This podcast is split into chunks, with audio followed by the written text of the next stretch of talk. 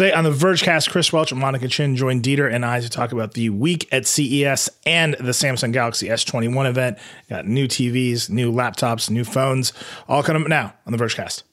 Support for the podcast comes from Canva.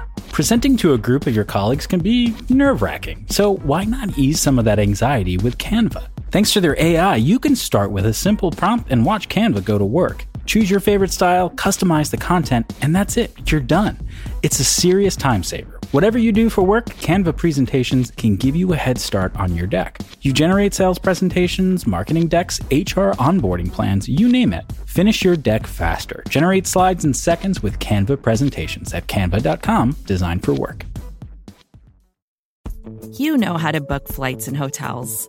All you're missing is a tool to help you plan that unbelievable travel experience. That's why you need Viator. Book guided tours, excursions, and more in one place. There are over 300,000 travel experiences to choose from, so you can find something for everyone. And Viator offers free cancellation and 24 7 customer support for worry free travel. Download the Viator app now and use code Viator10 for 10% off your first booking in the app. Find travel experiences for you. Do more with Viator.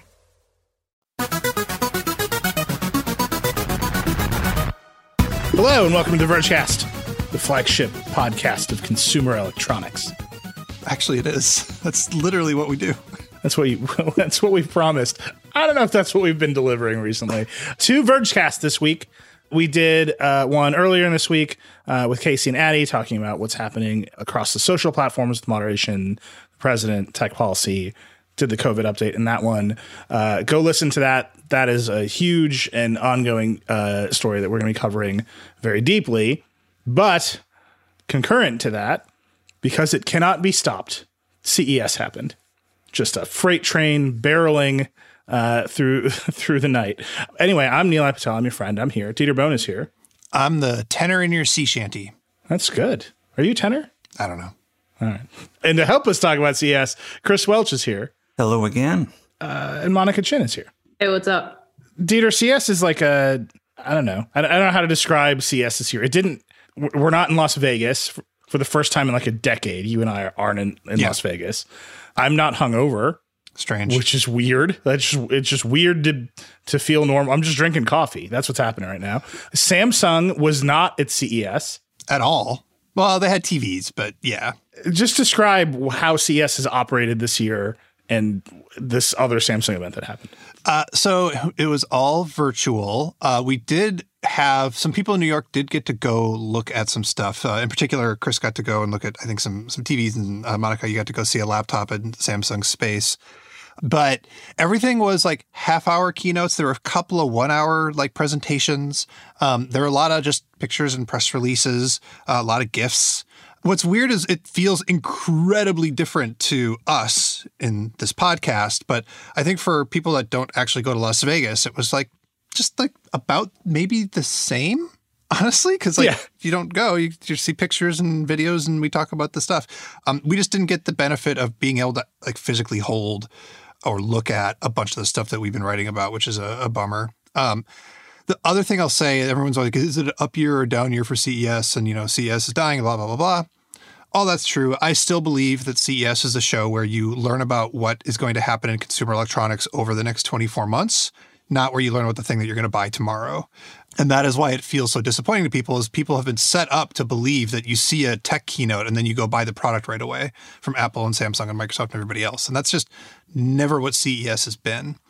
But I don't want to be like a CES apologist. It was like not the best year. Um, we have about the same amount of big announcements, but there's like there's just no long tail. Like once we tell you about the top 10 things here, normally at CES there's another 500 things. Yeah. And this year there's like another 6. Yeah, I think last year we did like 10 minutes on a backpack. Like, yeah, where maybe that's like for the best.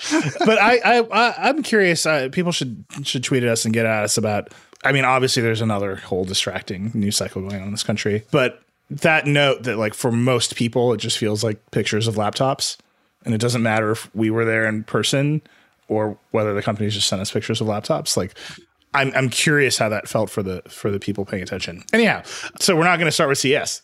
technically. we should start with the Samsung and the Galaxy S21. It's it's out. There's another there's another Galaxy S phone. It has the S21 Ultra has f- five five holes on the back. Yeah. All right, I don't know. I don't know how else to describe the design of this phone. Um, it, it's starting to look like Lytro concept phones with like 16 cameras. Like Yeah. we're headed in that direction. Yeah, so the S21, the Ultra, the the story with the Ultra, it's another big Samsung phone. It has four cameras on the back, two telephoto, an ultra wide and a wide, plus another hole for a laser sensor. It's got a you know selfie camera. It's like the Ultra phone. We should talk about the fact that it's black, which is apparently The video. I want everyone to stop listening to this okay. and then go watch the video Samsung made to talk mm-hmm. about how black their phone is.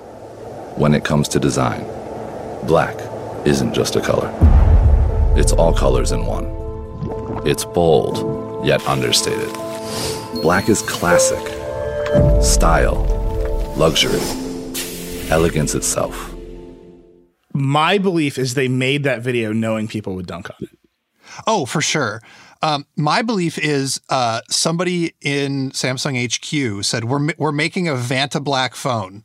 Go buy Vanta Black, and they went to go buy Vanta Black, and they're like, "Oh shit, this is really expensive and really hard to make." And so then they decided to do knockoff Vanta Black, and they made a whole video about it, and then they called it Phantom Black, which, if you're not listening closely, I didn't even think about it. sounds exactly like Vanta Black. Did not even think about that. uh, Vanta Black, if you if you haven't been paying attention to the, I don't know, it's the blackest black. It is a material that absorbs light. It is very hard to use. It's very expensive. There's like patent trolling associated with it. It's it's like a whole thing. So Samsung made Phantom Black, which is very funny. Uh, but I I think they made a parody of an Apple video so people would dunk on it and pay attention to it. Oh, for sure. That's my Absolutely. that's my, my my theory of this video. Anyway, so they the Ultra is Phantom Black. What are the rest of the S21s? So the actual story, the real story with the S21 this year is, you know, the Ultra is the Ultra, it's 1200 bucks, but the regular S21 starts at 799 now, and the S21 Plus is a 999. So they've brought the prices down a little bit, which is fascinating because last year at the S20 they realized that oh wait, we need a cheaper phone, so they made the S20 FE, which we actually really liked. But it means that if you're looking at the S21, it is not the sort of thing that you can get with, say, the iPhone or previous years the S20, where you just like you decide you want the new flagship phone and then you pick the size that you want and pop, pop, pop, you're done. And you don't have to worry about the details that much. You actually do have to worry about the details quite a bit. Uh, the regular S20 is a polycarbonate back instead of glass. Um, the S20 and the, uh, sorry, the regular S21 is a polycarbonate back instead of glass. The S21 and the S21 Plus have a different camera system, which normally it's like whatever, like we don't know, but we think, we hope that this year on the S21 Ultra, Samsung fixed its 108 megapixel camera. With the S20 Ultra, it was a big whiff. With the S21 Ultra, it's a new generation of the sensor, and Samsung has promised me that they have uh, fixed their demosaicing or their remosaicing, and they fixed you know some of their face filter stuff, and uh, you know Samsung camera promises, but what it means is if you do want one of these phones, you actually need to like think about it a little bit uh, about how big you want to go, but also what features you want. Speaking of features, uh, you will not get MST, the cool like magnetic credit card thing in the US. Uh, you also, Really? Yep, that's gone. Uh, there's no uh, micro SD card slots anymore on the Samsung phones, so say goodbye to that. And uh, you know, there's of course there's there's no uh, AC adapter in the box. Is the MST thing just like NFC one?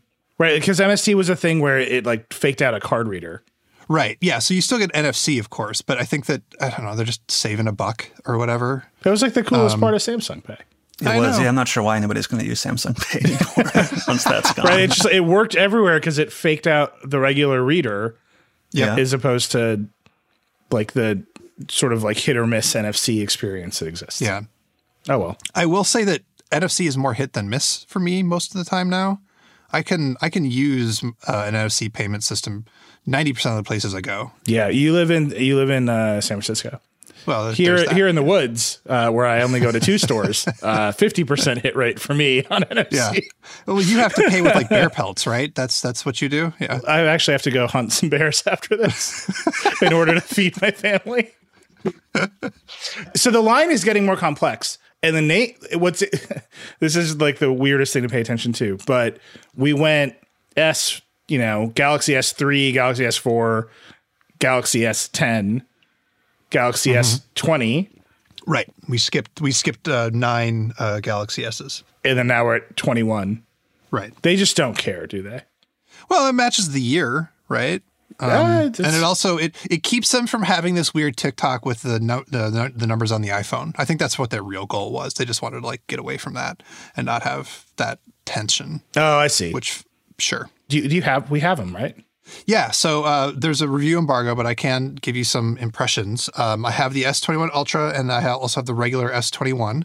Um, the S21 Ultra is, in fact, very black.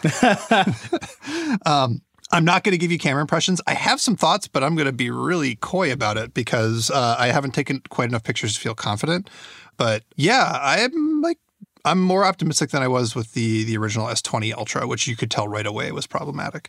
And you know, it's a Samsung phone. It's a big big ass Samsung phone. I don't know what to tell you. Yeah. I like that they changed the design of the camera bump. Oh yeah, so the rail uh, around the side it's curved, and so the S21 Ultra does have a slightly curved screen, whereas the regular S21 and S21 Plus are flat. Um, Chris is shaking his head because why are they doing curved screens? Um, it's not that bad, um, and I will say it's not that bad. I will say that uh, I went out and bought myself a iPhone 12 Pro Max because I've I've got to do head to head camera comparisons and also just big phone comparisons. The S21 Ultra is way better to hold than the iPhone 12 Pro Max. Just straight up, it's better. It's a little bit narrower. The sides have that Samsung curve to it. The weight just feels slightly easier to handle. Yeah, it's just like that, those extra little millimeters wider that the iPhone is, and like the extra little millimeters of the bezel that you can see on the front compared to this, the curve here that lets it be narrower. It actually matters. Can I can I give everybody a window into what working with you is like? Dieter slacks me. I didn't wait for him to say yes. Dieter slacks me. and He's like, I think I need the 12 Pro Max to compare the Ultra to. And I was like, Oh, I'll send you the review unit. And like by the time I was done typing, he's like, That'll be too slow. I bought one. Yeah, I mean, you know, um, going from the mini to the max, by the way, is a real, real.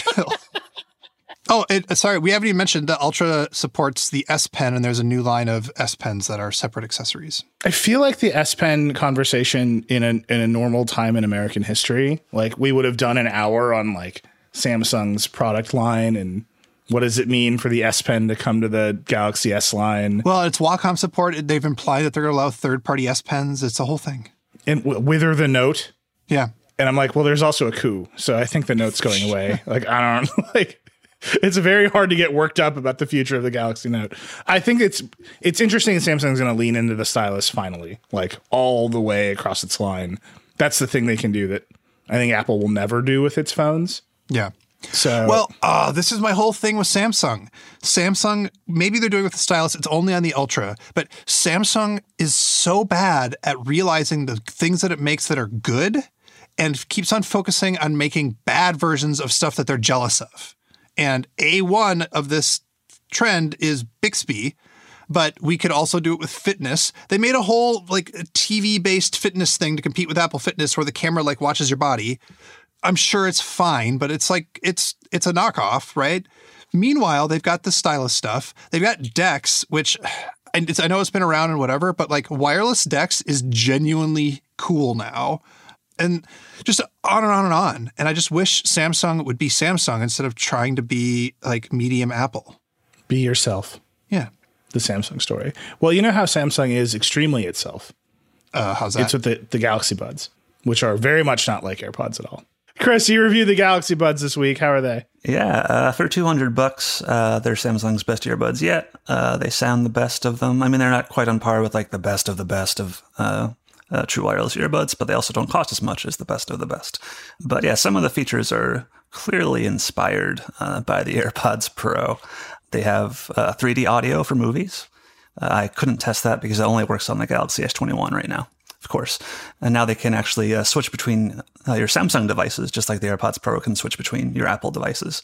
So uh, those two things are pretty close. But Samsung actually has a pretty clever thing where if you talk, it'll actually uh, turn down uh, the volume of your music by itself, and then it'll go into uh, the ambient sound mode. And so you just start talking, and that just happens instantly. So if you're at like the coffee shop and you just want to pay for something, it's pretty handy. Uh, Sony's done that on its 1000XM4 headphones, but this is the first time that I've seen it on actually uh, some earbuds. So What if you're listening to music and you start singing? if you talk to yourself, it happens too, or sing. Yeah. Like- so, so if you're someone who out, who often speaks to yourself, you, you will hear yourself. Uh, You'll just be reminded that you're extremely awkward. yeah. if if you start talking and it it turns off the it, it goes into transparency mode and turns down the music so you can hear somebody else reply to you. Mm-hmm. How long does it stay in that mode? Or like if someone's talking to you do you have to every now every now and then go like but but but to keep them in transparency mode? How long does it stay Uh, so it waits for you to stop talking, and you can choose between 5, 10, or 15 seconds uh, for the uh, time frame for it to stop. i usually like to listen to people for more than 15 seconds it's just No, no, no, no. You just got to say, like, mm hmm, mm hmm, or some kind of like vocal The thing. Samsung keep it telling you you need to cut you them off. They've been talking too long. Wait, so, so so the timer re ups every time it hears you talk? Yeah. All right. I don't know. I, I have very mixed feelings about this as somebody who mumbles to himself all the time. Like, I don't need to be reminded that I'm just quietly talking to myself all the time. The mo the the the switch between Samsung devices automatically is it that's a Samsung proprietary feature. Yeah. Yeah. So that only works on Samsung phones and tablets. Uh, it does not work on Samsung laptops, which is kind of where it loses to the AirPods Pro, since those will work on your Mac and your iPad and your iPhone. So there's one thing missing from that uh, setup. But uh, yeah, I mean, it seems like Samsung's kind of uh, trying to lean in on uh, its whole ecosystem of gadgets and phones. And so it's very Apple ish, uh, but most of the features do work on all phones. Uh, but they actually don't support the iPhone anymore, which is kind of wild. Uh, They just don't support the iPhone. it'll work, but there was an app uh, for the past earbuds where you could like change the settings and uh, do all that stuff, and that actually just does not work on uh, these earbuds anymore. So for some reason, they just kind of left the iPhone behind on this one. I guess they kind of know that there's probably not too many people using these with their iPhone, but That's a real like imagine the meeting moment, right? Where they're Yeah. they're they're doing the development chart and there's like iPhone app is like one box in the flow chart and they get to it and they all just look at it and they're like, we know, right? And then like someone It's like, time to- you, you hear the clicking on Zoom and the box disappears, like it just goes away. in the Android wa- truly wireless earbuds world, there's always the what is the what is the one true alternative to the AirPods? Are these them? Uh, I think so. I mean, these are them. I think uh, the Jabra 85Ts are still a good choice. Uh, the Bose Quiet Comfort earbuds uh, are good as well. Those are kind of like platform agnostic, whereas these really do uh, kind of target the Samsung customer more. But even if you have like a Pixel or some other phone, I think uh, these will do you pretty well. The noise cancellation isn't the best, but it's fine. I mean, it cuts out like a decent chunk of uh, the outside noise, and so yeah, sound quality is satisfactory, not mind blowing. But these are two hundred bucks versus like two thirty for the AirPods Pro, or uh, two fifty and two seventy for uh, the Bose as you go up from there. So not a bad uh, package and all. So I'm noticing that you're wearing the AirPods Max right now, Chris. they're good for monitoring on podcast. All right. Well, we burned through the phones. That's because, as Dieter said, we will have a review soon, and we'll probably devote a lot of time. Well, ish. One presumes that we will re- eventually review these phones. So we'll come back when we do that. We'll spend way more time on the S3 ones. Need to talk about them because they had this week. We're going to take a break, come back, talk about what happened at CES, starting with some TVs. We'll be right back. Support for this podcast comes from Canva. They say Rome wasn't built in a day, but you know what you can get built in a day? Your creative deck. You can generate creative decks to use for all your important presentations with Canva. Thanks to their AI, you can start with a simple prompt and watch Canva go to work. You want a sales presentation for a tech company? Done. Create an employee onboarding plan? No problem. Just type it in and watch Canva work its magic. You'll have generated options in seconds. Choose your favorite style, customize the content, and you're done. It's a serious time saver at work, so whatever you do at your job, Canva presentations can give you a head start on your deck. You can generate sales presentations, marketing decks, HR onboarding plans, you name it. It's AI for every department. It's easy to learn, it's even easier to use. And because it's built in Canva presentations, you can stay focused on the task at hand with no app switching. Finish your deck faster. Generate slides in seconds with Canva presentations at canva.com, designed for work. All right, we're back. Chris, hmm. HDMI 2.1. We told you to wait before you buy your next TV, and now you know why. we, we, we saw this train coming. Actually, kind of like a lot of TV news at CS this year. yeah. Like my frame for it is that 4K HDR is now the commodity product. Like that's just table stakes. Like we're, we're, we're done talking about it. Yeah. Every TV has it. It's cheap to make. It's everywhere.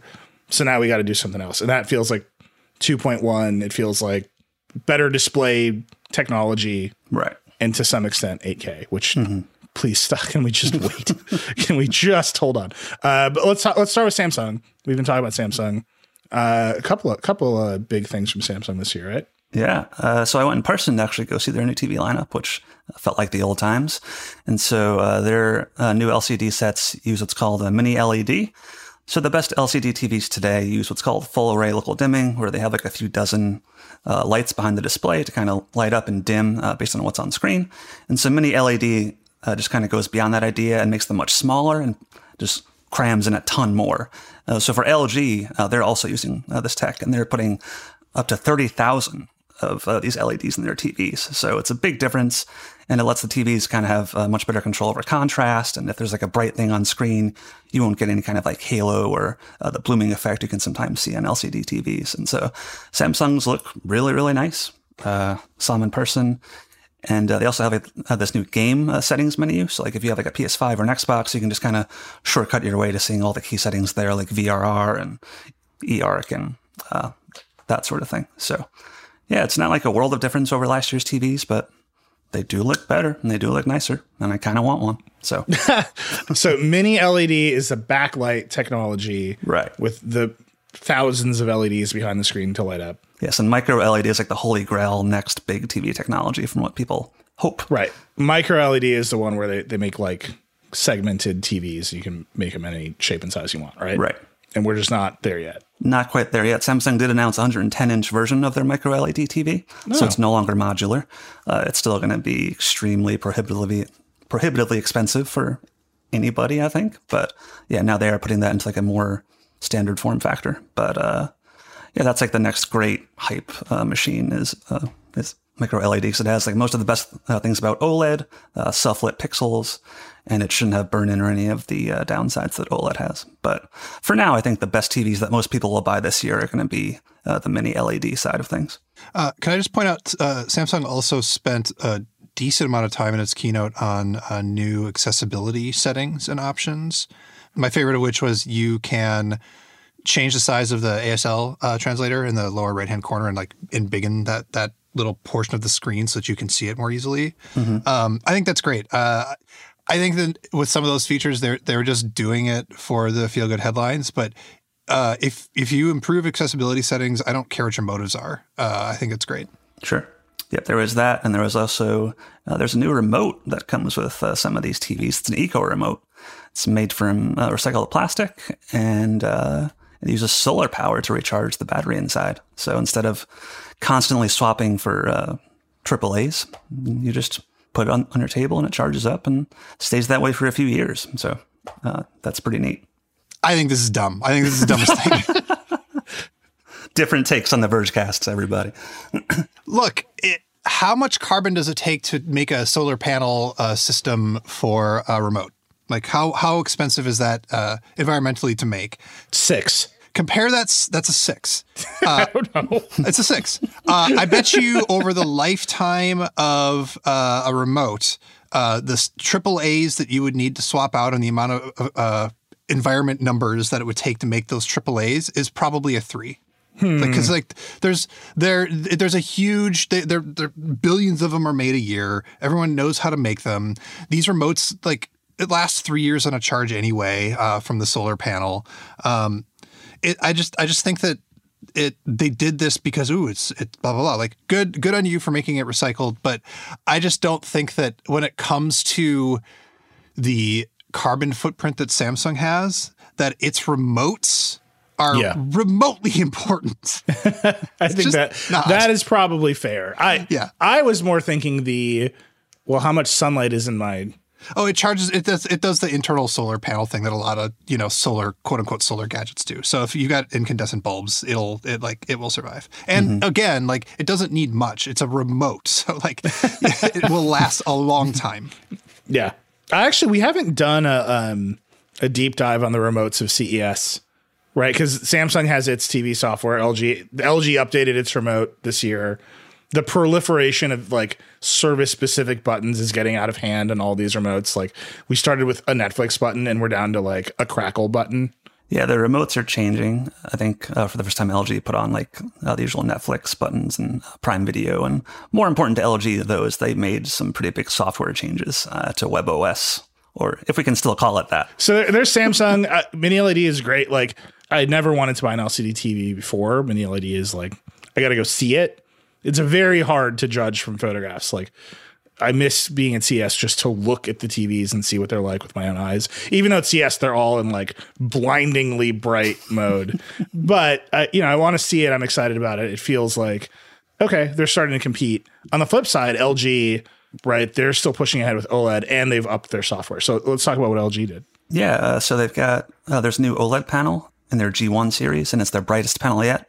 Uh, that's always been like the main downside for OLEDs is they don't get quite as bright as LCDs. They are gorgeous and stunning, but if you like put them in a bright room, uh, they might be a little bit underwhelming. And so LG says uh, this new G1 series can get brighter. They aren't really saying how much brighter uh, than past models, but it seems like they're trying to like get over that hurdle, uh, that hump uh, for OLEDs as they keep pushing forward. But like I said, they also have uh, some mini LED TVs if you want that as well. So they're trying to like toe this line where they say, well, these mini LED TVs are awesome, but still not quite as good as OLED, which is uh, the ultimate in picture quality. And there's a new, uh, bigger size of OLED. I think it's I think it's 83 inches, and so uh, both LG and Sony have have uh, giant OLED TVs this year. So I'm pretty happy about that, and very jealous of anybody who gets one of those. Dieter, tell me about this new version of, of WebOS. So they have made it just like a bog standard smart TV interface where like you hit the home button and you see a big home screen with a bunch of tiles, some of which happen to be ads. Um, and then, as mentioned, there's more buttons on the remote. I don't know if Beanbird is still around. We got to see. Um, but Can, can you just tell people what Beanbird is? Beanbird was a little bird shaped like a bean that would help you understand how your smart TV worked. And it like bounced around and, and did things. And like you could like see it hanging out on a beach when you were done setting it up. And that was cute. The original version of WebOS on TVs, it had like this blade system where you would you'd hit the home button and then you would see all your options across the bottom and you could like run through them that way and it had a little pointer or whatever. So I uh, I tweeted um, I didn't tweet the thing I should have tweeted, which was um, look how they massacred my boy. Uh, but I did say I was very sad about it. And everyone replied with the correct meme. So thank you everybody for that. And uh, one person did reply saying that they were on the original team and they fought tooth and nail. And it was a huge battle to get the original version of WebOS with the blades and like the whole like new idea about how a smart TV should work. LG didn't want to do it. And the team that made it was like, no, no, trust us. This is good. And it was good. And then everyone liked it. And then, oh, some time passed and everybody moved on. And LG said, haha, just kidding. We want some more ads. And now we have the new version of WebOS. Yeah. I think that, the- you know, we did the whole HDMI 2.1 show and we had Bill Baxter from Vizio on it. And he was just pretty blunt. He's like, most of our customers don't even need the inputs anymore. Everyone just uses our software to watch streaming services. We're unavoidable and you, you gotta you gotta pay us. That was the word he used, was unavoidable. Yeah. He's like, particularly for a company at the, scale of Vizio or Samsung, like th- there they are. Like Yep. they're running the software. If you want to put your service on it, like you got to pay them. Who's the who's the bad guy who says I'm inevitable?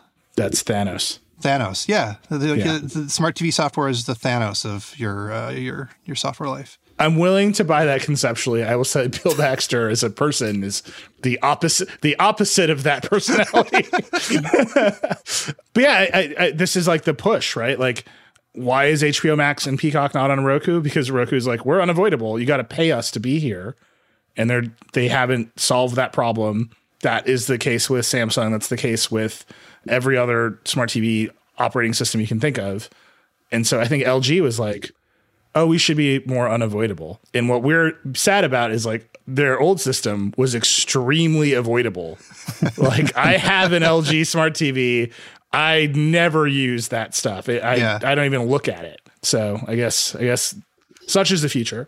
Uh, Chris, Sony did some stuff. Speaking of smart TV software, they've switched over to the new Google TV stuff, right? Yep. So their uh, TVs are going to ship with uh, that software on board, and now they are actually all going to have uh, the full HDMI 2.1 suite of features. So the company behind the PlayStation 5 is now ready for the PlayStation 5 just a few months later. Uh, but yeah, uh, their TVs look great. They are not doing any of the uh, fancy new screen tech like mini LED. They're still doing just usual full array, but their TVs are great, and they also do OLEDs, and so.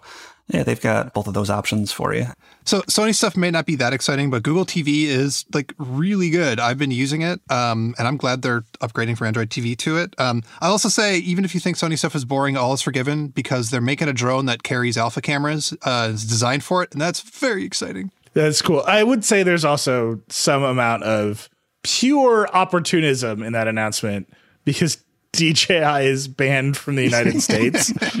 so if you're Sony and you're already the like one of the biggest providers of broadcast technology and everyone's DJI drones don't work anymore, you're like, what's up? Like, do you like at the bottom of your like five million dollar NFL contract shopping cart? It's like, would you like to add a drone? And like, Yeah. you just go for it. You think that they started Uh, development on that the day that ban happened? They're like, oh shit, let's get this done. I'm sure. Get the CES teaser ready, everybody. yeah, uh, but I, I appreciate opportunism. So There's also a new streaming service uh, from Sony uh, called Bravia Core this I don't understand this at all. that promises to stream at near 4K Blu-ray quality, and so uh, it's pretty bold. It promises to explode your data cap. You're gonna watch ten minutes of a movie, and uh, the police are gonna come to your house and take your SIM card away. So, but so it promises to stream it extremely high quality. Like, uh, current 4K stream is what like 18 to 20 megabits a second, and a Blu-ray Right. is like 100 to 200, right? Yeah, somewhere up there. So a massive jump in data being transferred to your house, more quality. All that's great. It does not seem like what you can do is just sign up for it and go. You get like vouchers when you buy a TV. Yep. So you buy a Sony TV, you get some vouchers to uh, get some movies that you keep, I think. And then there's also like a free streaming section where you kind of hop in. But uh, yeah, it does seem like this is only available to Sony customers. they're just- and I assume it's only Sony movies uh, from their studio. I would, I would imagine. But uh, but yeah, if you really want to watch Bad Boys for Life in, in pristine 4K quality, this is what you've been waiting for. it is one of the most Sony announcements ever. Like extremely proprietary format, only for their products, impossible to purchase. Like it is it is it is the memory card of 4K streaming. I don't know what else to say about it. But it's great. I love it. Uh, and then lastly, um, we've been talking about smart TV software. Roku announced it's the biggest selling smart TV OS. That's obviously on their it, the biggest selling smart TV OS in North America. That's obviously on their you know line of somewhat inexpensive boxes, but on TCL TVs, TCL has become a player because of Roku. But they announced more TVs. They're trying to get bigger than being the commodity Roku TV provider. It seems like. Yeah, I mean they they they said we're going to be eight. Everything's going to be eight K within like some period of time. It's like okay, guys, great. Uh, but they also this was supposed to be the year that TCL went from like we're trying really hard, guys, pay attention to us to like no, no, we are serious. We are going to supplant LG in the hearts and minds of American consumers. They wanted to do it on phones. They wanted to do it on TVs. They just they wanted to go big, and I think the fact that they couldn't have a gigantic installation booth to like intimidate everybody hurt them. Uh, but that's what they wanted. This this was they they uh, they puffed their chests out about mini led they had a bunch of new phones. They had a bunch of concepts. And so i think they're going to continue to be like the go-to brand for value tvs this year. But i do not know if i believe them when they say that they're going to have really great high technology tvs and i also um, don't care about 8k yet and i know i should but i don't and maybe Yeah. TCL's promise is we're going to put 8K across the line, Yeah. right, Chris? Yeah, I hope that promise doesn't really lead to higher prices. So I'm kind of worried about that aspect of it. Uh, but yeah, they're on their third generation of a mini LED. So they are kind of saying, well, what took you so long, Samsung and LG? So they're kind of, like Dieter said, uh, beating their chest about that. So hopefully the new 6 Series 8K will be around the same price as before. I don't know what content you're really itching to watch at this point as ever, but yeah, so we should know. Yeah, it's a it's it's a weird place for them to go. One of my favorite. This is like the dumbest meme that's going around, but um, uh, Fox has started using like a YouTuber rig Oh yeah. during NFL games. Right, it's just a Sony A7R on a gimbal. It looks cool as hell, but it has super shallow depth of field, and everyone to the tweets about it is like, "I love Fox's new 8K camera," and I I'm like, I, you can. There's a part of me be, before the fall of the Republic where I would like spend my Sundays on Twitter being like, "No, we wrote about this. It's just shallow depth of," and now I'm like, the government is falling apart. it's like a different mind frame for Twitter, but I think like the 8K, people don't know what it is, so you can just like glue on any expectations. And so TCL will have one bigger number in the store than everyone else. I think that's mm-hmm. actually important to them. But we'll see how it goes. Okay. That's TVs. It's a lot of stuff. Also at CS, uh, lots of chip news, lots of laptop news. Monica, take us through that. Yeah, so uh, the biggest announcement, uh, or the the one that I'm most excited about, is AMD's Ryzen 5000 mobile processors. Um, the company claims they're going to power 2021's best gaming notebooks. Um, Intel basically said this about their processors too, but I'm more excited about the AMD ones. Are you saying that you believe one but not the other? It's it, we're gonna have to wait and see, but I'm more excited about AMD. You know, we have their whole lineup. They have a bunch of eight core processors. Intel says they have one coming, but they don't have it yet. So for the moment, the gaming laptops we have that we know about, um, the the majority of them are are AMD Ryzen 5000. We also have Intel announced Tiger Lake H, its latest 11th gen H series chips. They kind of talked about their 12th gen chips, um, which are called Alder Lake, but we don't really know a ton about those. They're coming like much later this year. Um, and then, of course, NVIDIA announced its GeForce RTX 3000 GPUs. Um, so together, the uh, the RTX 3000 series and the Ryzen 5000 series are going to be in a dump of gaming laptops that you're going to see over the next few months. So actually, let's get this um, this Alder Lake 12th gen thing out of the way, and then we can talk about the stuff that's actually going to be real this year. So, but the the the story with this thing is they're doing some sort of games with the sizes and powers of the different cores to try and make it more competitive with Apple's M1 CPU, right? Yeah. So what? So so these are hybrid. The, these are gonna be hybrid chips, which are they basically have some pow- cores that are super powerful and some cores that are less powerful. This isn't the first time that uh, Intel has done this. They have a line called Lakefield. Um, one of those is in the Lenovo X1 Fold. But Lakefield processors are sort of intended for mobile devices. Um, that is like really portable devices that are kind of low powered. Um, so the X1 Fold is an example of that their claim is that Alder Lake is going to be, you know, much bigger than that. It's going to be in a lot more kinds of devices. There's going to be a desktop one as well. We don't know a ton about like how exactly that's going to work. So for the moment, I'm just treating that as a claim. I have no idea if that's, Yeah. you know, what that's going to look like. Yeah, I mean we've been we've been dunking on Intel for how long? Uh, it's been a while. Some of which I think is a little bit unfair, but yeah. But they've got another new CEO coming. Uh, what's his name? Pat Gelsinger. Um, he just gave an all hands, and uh, the uh, the Oregonian reports that he said to the entire company, and I quote. We have to deliver better products to the PC ecosystem than any possible thing than a lifestyle company in Cupertino makes. I get it. Wait, I totally get it. Like, it's a good dunk. Yeah. right? They're all smarting. You got to bring him back. And he's saying, like, our only business is making chips. We should be better at it than a company that does other things. The company also makes watches and chips and computer. Yeah. I don't know that they like. I think Apple would have a dramatically different view on what it is they make and the importance of its chip division to what it is they make. But I understand why he would say it. Uh, Gelsinger, importantly, by the way, was the guy who didn't get the job when they gave it to Bob Swan, like the last CEO. Right. Like it was, and so I think the Intel board was like, "Ooh, Yeah. Mulligan."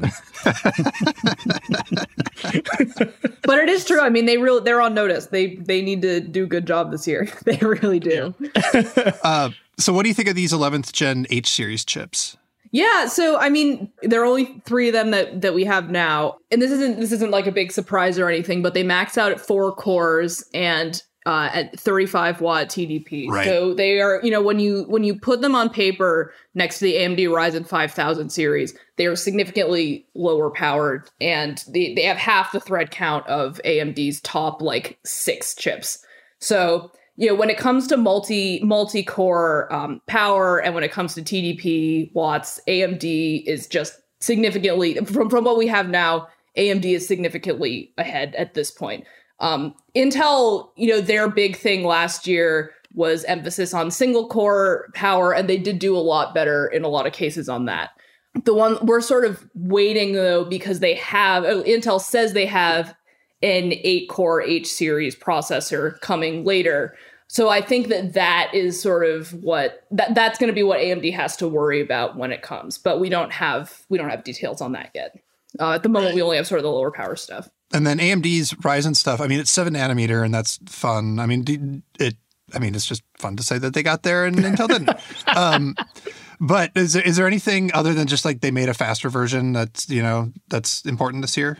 Yeah, so it's on it's Zen 3 now. Most of them are Zen 3. So Oh, okay. So Zen 3 is like the new architecture. Not all of the chips are actually Zen 3. Some of the U series processors are still Zen 2, which is kind of annoying because it's a little confusing. Like I don't think that most people are gonna know, or like are gonna know to look up like is this Zen 2 or Zen 3. So I wish they didn't do that. But Can you just briefly tell us what like these architectures are and what Zen why Zen three matters? it basically the reason it matters is we we have desktop Zen 3 already, and we know that it does much better than desktop Zen 2.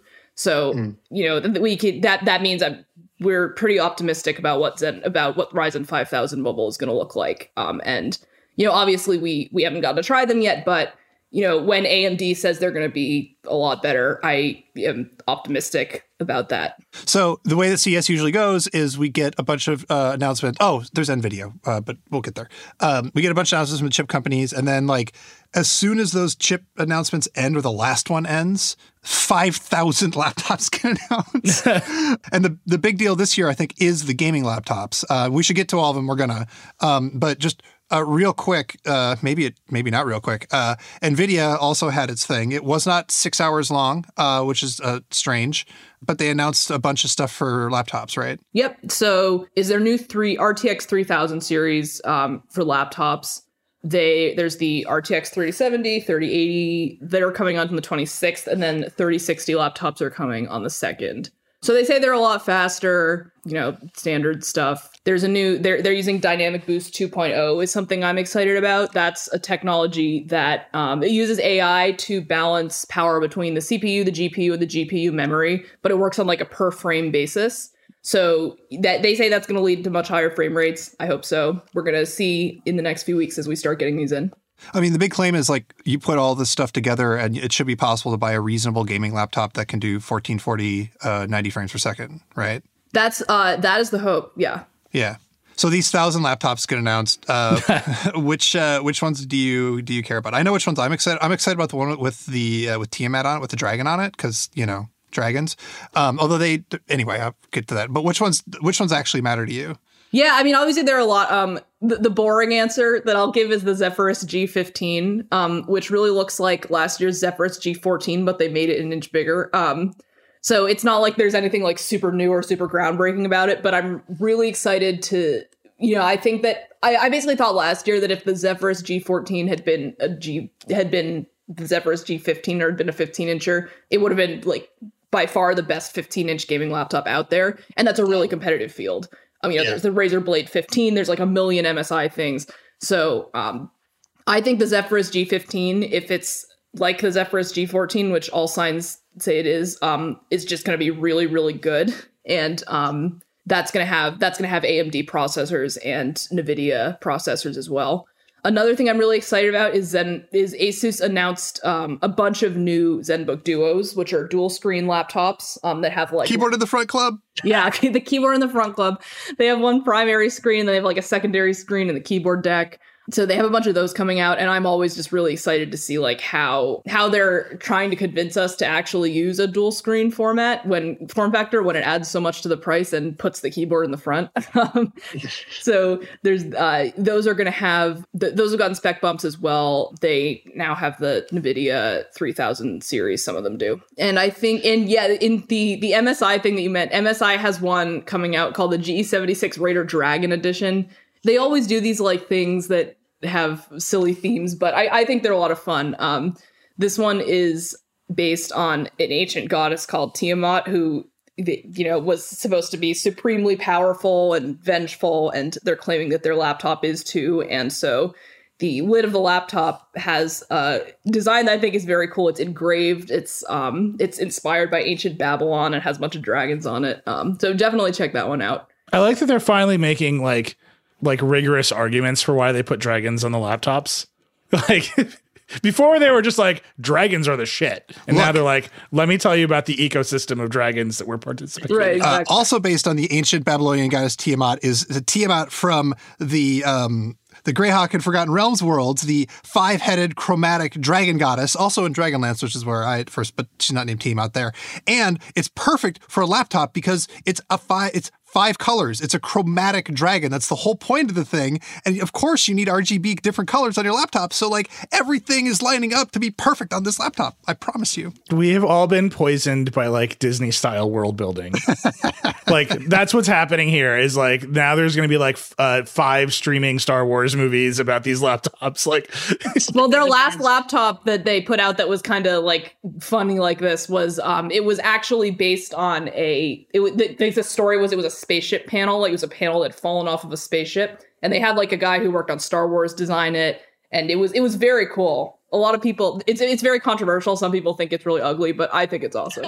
that's great. Uh, okay, most important question. Will anybody who's interested in any of these laptops, whether they're run by AMD or Intel, whatever version of the NVIDIA graphics card they've got in them, be able to buy any of this shit? Will any of it actually be available? Or is it going to be like the story with NVIDIA's graphics cards and all the next gen gaming consoles that just like, they're just going to be sold out for the entire year? You know, it's so hard to know. I mean, I want to be optimistic and say yes. Um, but it's, you know, I think that um, you know, when when you look at the desktop or the, the desktop GPU shortages that we've had with AMD and with Nvidia, I don't think lap we didn't see quite the same shortage of laptops last year. Um, the exception I would say was the Zephyrus G14. Um, that was really impossible to buy. So, you know, I think I'm a little more optimistic that there will be supply of these than, you know, compared to the desktop GPUs. Uh, but again, it's a weird year, you know, so it's always hard to say. Uh, it's very possible.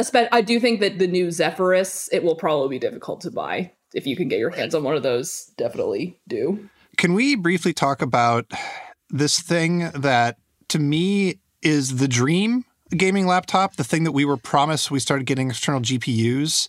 It's the um, what is it called? The Asus ROG Flow, Ro- ROG Flow. ROG Flow X13. So I find this laptop incredibly confusing. Uh, what it is is it's a two in one. It's a 13 inch two in one. Okay. It- it's Asus ROG, so it's like a it, it's it's a gaming company. They're selling it as a gaming laptop.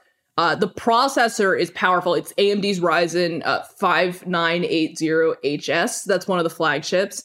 Um, but the GPU is a GTX 1650, which is an entry level GPU. It, I wouldn't say it's like a terrible GPU, like there are worse GPUs, but just paired with that processor, I don't really understand. Like it's just incredibly outclassed. And you know, we reviewed a couple laptops last year that tried to pair a 1650 with with an H series, a really powerful H series processor, and it just didn't give good frame rates. Not the frame rates we'd expect um, from from that level of chip.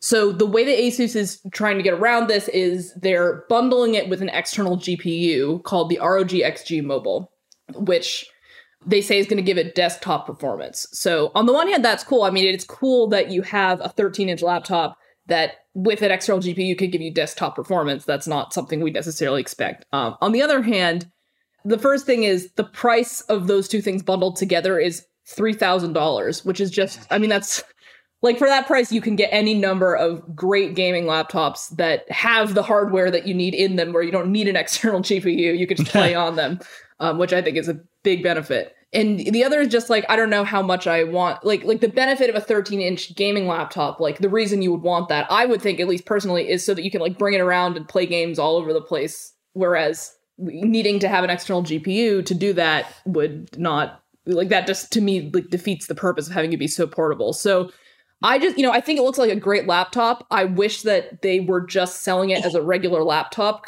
with a regular laptop price because then I would absolutely buy it. I think it's like it looks awesome. But as a gaming laptop at that price, I just I'm confused, is what I am. yeah, I mean, I guess to me, it's like you, you, want the you want the laptop you take to work that's ultralight, you throw in your backpack and not heavy and whatever. And then if you want to play games, you plug in the external GPU. Everything is perfect. But um, doing that in a 13 inch form factor, I guess you're right. That is a little bit weird because like, why not get a no? You want to be the person at Starbucks who has an external GPU, right? sitting there with the external GPU on your desk, like plugged into the wall. yeah, like I would just rather have a 15 incher that I can bring around with me. It's a little heavier, but I can actually, you know, get really good frame rates on it, like the good frame rates that I want. Okay, that's gaming laptops. We've got. We're going to go along, everybody. What about? Is there any non-gaming laptops that you want to talk about? Um, I love that you called the the new Samsung Galaxy Chromebook Two a, a regular ass Chromebook because that's that's what they made. um, that's. I mean, that's that's what they did. Uh, they gave up. Do you want to talk about that or any other other laptops that we saw this year? Well, it's still like bright orange. It's still it? bright orange, but it's like they. Tell them, Monica. So the Samsung Galaxy Chromebook 2 is, you know, the title's a little bit misleading because it's not really a sequel to the Samsung Galaxy Chromebook. It is in that it's the second device to literally have the name Samsung Galaxy Chromebook. but it's not like an upgraded version of the Galaxy Chromebook. It is very much a step down in terms of like features that it has. Um, and in terms of price so it's it's um it's like half the price of the the the Samsung Galaxy Chromebook which I thought the Samsung Galaxy Chromebook was just like too expensive. So I'm glad to see that they got the price down. The the base processor is a Celeron which is a very entry level processor. I wouldn't really recommend that anyone the the model that's 699 has an Intel Core i3 which is a a decent processor um, but it's still, you know, it's it, it's lower powered than the Samsung Galaxy Chromebook, which had a Core i5. It's a slightly lower screen. The Samsung Galaxy Chromebook had an OLED, and the Chromebook 2 has a QLED, which is not an OLED, even though the names are similar. and uh, you know, there's there's some other things that they took out. Like there's not like a camera on the keyboard deck anymore. There's not like a stylus garage. They took out some of the like flashy, fancy stuff that the Galaxy Chromebook had but it still looks similar and that it's still in that it's still bright red. Um, the screen still is pretty good because it is a Samsung QLED, and those are still pretty good panels. It's a little heavier, so you know there's there there are like some they, they basically bumped it down in like most areas, but they also bumped it down a lot in price. So I'm optimistic about this Chromebook. It seems like Samsung basically gave up on the like let's make a super premium Chromebook that's really expensive like shtick that they were on last year and just decided to make like a normal Chromebook that can compete with other Chromebooks at the mid range price point, which um, I, I'm happy about. I'm excited to try this one out. But it, it does mean that there's no successor to the Pixelbook. It just does not exist. Samsung tried it last year. They just bombed. And so if you want a premium Chromebook, uh, sorry, yeah, there's one that looks kind of promising called the Asus Chromebook CX9, which okay. Asus said ha- says has military grade durability. Oh, that looks that, that looks very nice. Who doesn't need to use a Chrome based operating system at war? the the one other uh, laptop to mention uh, that I thought was kind of cool is there's a ThinkPad called the ThinkPad X12 Detachable, which um, is like a Surface Pro type idea. Um, it's a yeah. ThinkPad where the screen pops off um, and you can use it as a tablet, but it still runs Windows. So I think that's pretty cool too. Well, the thing I love about that one is they, they made a Surface clone, but you can tell it's a ThinkPad immediately. It's it's like it just it looks and feels and like just, you could tell it's a ThinkPad. So like Microsoft wanted people to copy the Surface, and this is a copy of the Surface, but it, it has its own identity, which I'm really happy about. Yeah, and I think um, it's you know it's a, it's a little similar to the idea of the Lenovo X1 Folds that came out earlier this year in that there you know it's it's a tablet with a keyboard you can like bring along with you, but I think this one will probably be a little bit more of a practical purchase for people who are looking for that tablet ThinkPad form factor because it's not uh, three thousand dollars and it the keyboard is actually a real keyboard and not like a tiny toy. Um, so I think it, I I think that people who maybe like the X1 Fold, but it's just too much right now, could definitely look at this one. All right, there's so much more at CS. We got to take a break. Come back. We're going to talk about some of the wilder concepts we've seen.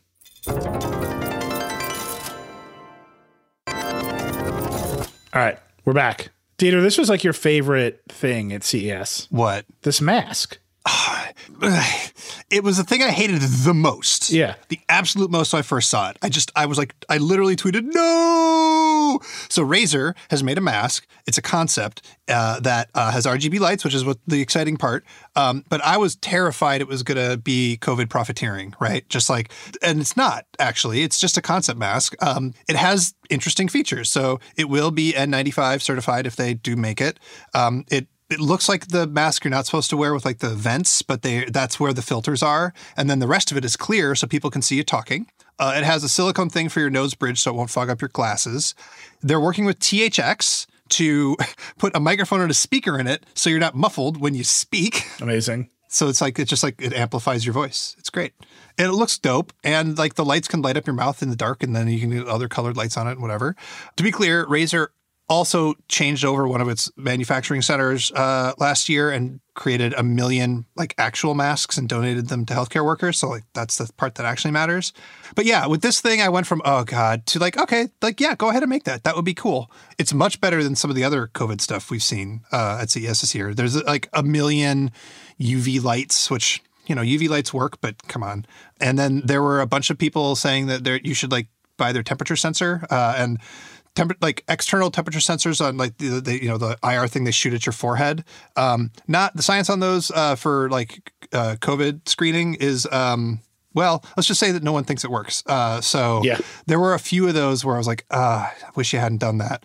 But on the whole, I was expecting it to be um, a health gadget like catastrophe at CES this year of just terrible COVID related things.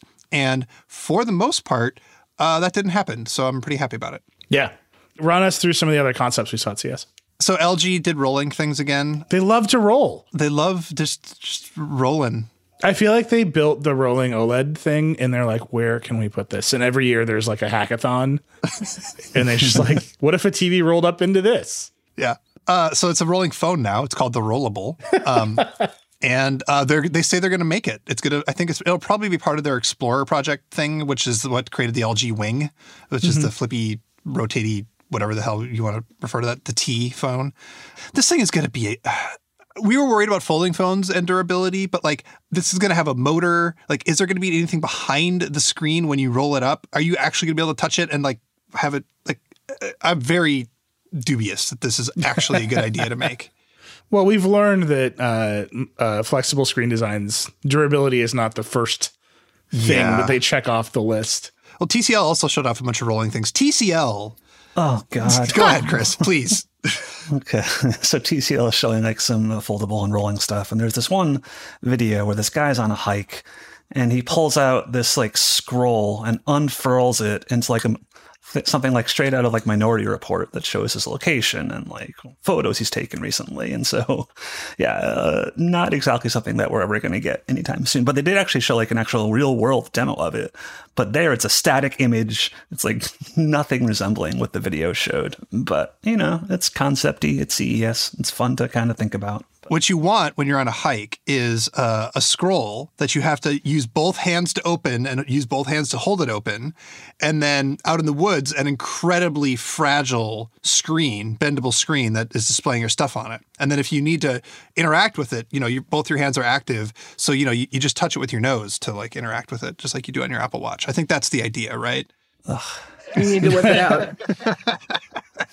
Just take a paper map, my man. That's all you needed. You know. The other thing, so LG actually, we didn't talk about monitors and all, but like I'm kind of excited about some of this, um, some of the new monitors this year and uh, supporting HDMI 2.1, using for gaming. But LG showed a TV that bends from flat to curved, and maybe I'm been poisoned by CES, but I was like, oh yeah, I want that. Yeah, no, I get it. I totally get it. We all we all dunked on curved TVs for five years, The curved monitors are great. but like this is like a curved gaming TV.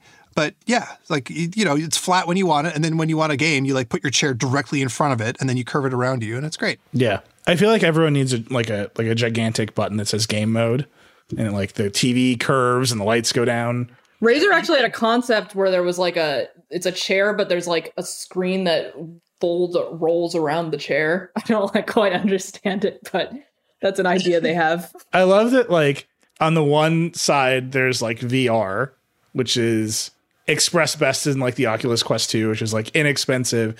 And on the other side, there's like, what if a TV rolled around your chair and you lived in a video game? and it's like they're very that's like we're just we're going in two wildly different directions.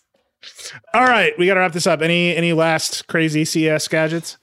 we got to talk about the ice cream pod thing because everyone flipped out about it. It's an ice cream maker that you put a can in, and so it's pod based home ice cream maker. That's the whole thing. But everyone was like, "Oh my god, I'm so excited for this! Tell me more about it." I don't. I don't know. Like my mom sent me a link to this thing and was like, "Oh, this is great." I looked up where I could buy it. I'm not gonna lie. Amazing. It was awesome. No, this is like uh, every CS has one, right? Like several years ago, it was like the smart fork. If you ate too fast, it started vibrating at you. Yeah, yeah. yeah, It's called the happy fork. It's the same as, as as weight shaming people. It's exactly that's the the fork that made you hate yourself. Uh, but that was like a viral sensation. It was like the local news gadget. I think the ice cream maker is like this year's CS local news gadget. Yeah. Keurig but for ice cream is a really good pitch. Yeah. Um, the thing is like it's it's bigger than your oven. It's so huge. Um, worth it. Still down. yeah. All right. Well, CES, it's not quite over. There's gonna be a, a little. Yeah. Well, I'm still getting emails. Not quite over and not quite the same. Miss you, Las Vegas. Yeah, I have I have very mixed feelings about not being in Las Vegas right now. Um, they're mostly related to how I my body personally feels, but I do miss seeing everybody. Uh, I miss playing with a lot of gadgets. I miss taking pictures of weird stuff at CES. So hopefully we're back there next year. But there's uh, like I said, there's gonna be a little bit more news I think coming out. Not big news, but just like little stuff coming out. We'll have a bunch of wrap up stuff. Chris, thank you. Monica, thank you. No problem. Thank you. You can tweet at all of us. Chris Welch is at Chris Welch. Monica is at MC squared 96. Dieter's at Backlon. I'm at Reckless. We'd love to hear from you. We'll be back next week with another with another show. We'll be that's that's what we do now. We're back, is what I'm saying. Yeah. We're already working on next year's holiday spectacular. That's how I'm thinking about it. All right, that's it. Rock and roll. Wear a mask.